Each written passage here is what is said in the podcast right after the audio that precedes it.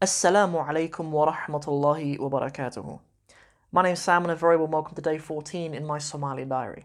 My Somali diary is just a little series that I do all week from Monday to Friday as I kind of bring you on the journey with me learning the Somali language. So I share with you what resources I'm using, I try to update you on my level of the Somali language as well as deliver lessons that I've learnt myself. Sometimes I even deliver lessons to kind of consolidate that knowledge in my own head. Like I might start the video not really too sure about the concept myself, but by the end of it, I really get it, right? Because I've delivered the information to you. So, in this episode, all I want to do is just talk to you about another little resource that I found on Amazon. The reason why I wanted to buy it is because it was like £2.20 or something crazy. And I've actually seen this as a PDF online, but I don't think it's available for free anymore. So it's one of these kind of classics that's been reprinted.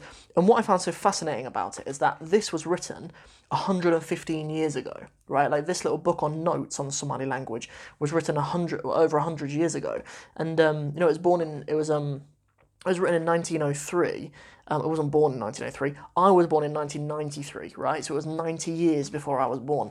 So what is it called? Okay, just so that you guys can make sure you get hold of it if you want to get hold of it. So it's called Notes on the Somali Language with examples of phrases and conversational sentences. And it's written by a gentleman called John William Carnegie or Carnegie. I'm not quite sure how to pronounce that. Kirk.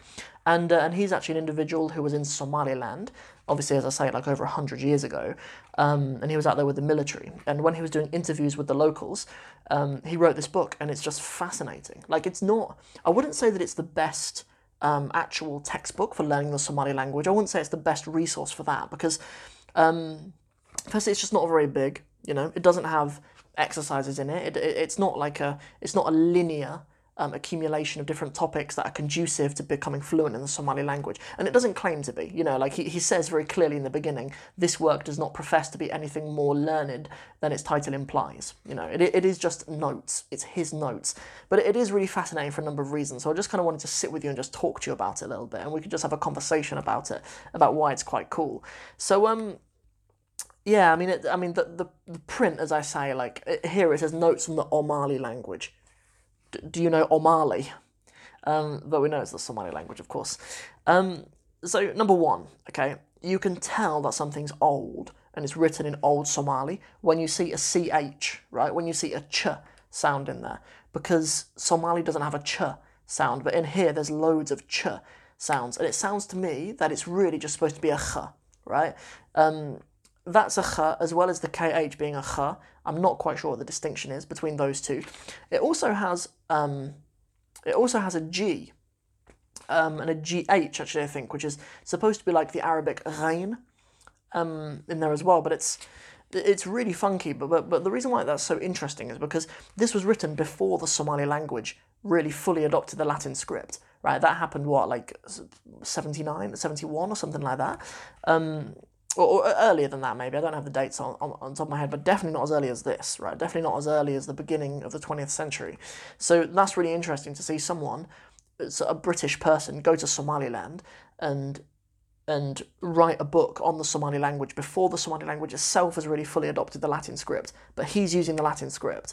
So that's really fascinating. But I wanted to give you kind of some examples of things that he uses in here because yes it, it is just fascinating to think about how a european ear or, or particularly an english ear um, hears the somali sounds and then kind of um, yeah creates them himself. So um, you know an example that i gave in a previous video this week was about the word wanaksan you know the, the g it's supposed to be wanag san right? Or when i say it's supposed to be that's how it's written now in kind of standard somali. But he writes it in here as wanak san and um, so that's just really fascinating. Um, let's try. Let's see if we can try to find something that's um. it's written even in such old English. Like it doesn't even have I, you, he, she. It has I, thou, he, she. Right. It's, it's even written in kind of old English. You know, but more than anything, it's just a really fascinating kind of historical document um, of of the learning of the Somali language by English people. Um, here's another one. Okay, so um, yeah, so we have like Mahad written with just an H, right? Like the Somali language has adopted an X for the Ha sound. But here, obviously, he didn't know that, right? Obviously, our friend John William Carnegie Kirk didn't didn't know that. So he's written Mahad igu shegi, shegisa, shegisa. Whereas now we'd say Mahad igu shegisa, or something like that. Like, why do you tell me? Um, I mean, that, that that's more like what? What do you tell me? Really? I mean, mahad. There's there's no why in there really, but um, but anyway, the, the, the man doesn't claim to be a scholar of the Somali language. He just claims to be a person who was with the military in Somalia in the early 20th century and, uh, and wrote this book. Um, before we kind of conclude this video, uh, what I'd like to do to do for you guys is I want to let you know that you can get hold of this on Amazon. I'll leave a link in the description below. But also, I'm going to buy five copies of it and I'm going to give them out at the end of December to just random patrons, people who are patrons of the Sam of Somalia channel. I know I've been at the end of all these videos this whole week. I've been telling you about the Patreon Patreon page, but um, it's something that really means a lot to me, and I'd love for you guys to contribute to the channel.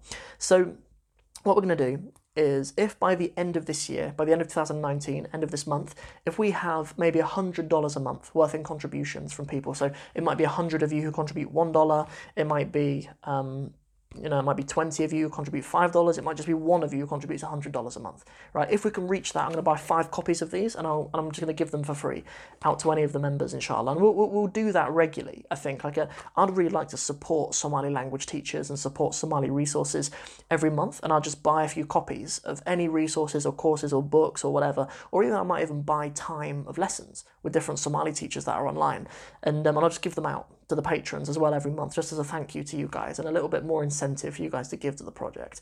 So um, that's everything. You know, that's everything for this video. Really, really brief, just little introduction to this resource that I've started looking at in my Somali language studies. So maybe you guys would incorporate it into your studies as well. That's everything for day 14 in my Somali diary. Hopefully you join me tomorrow for day 15 and I'll see you guys then. Assalamu alaikum.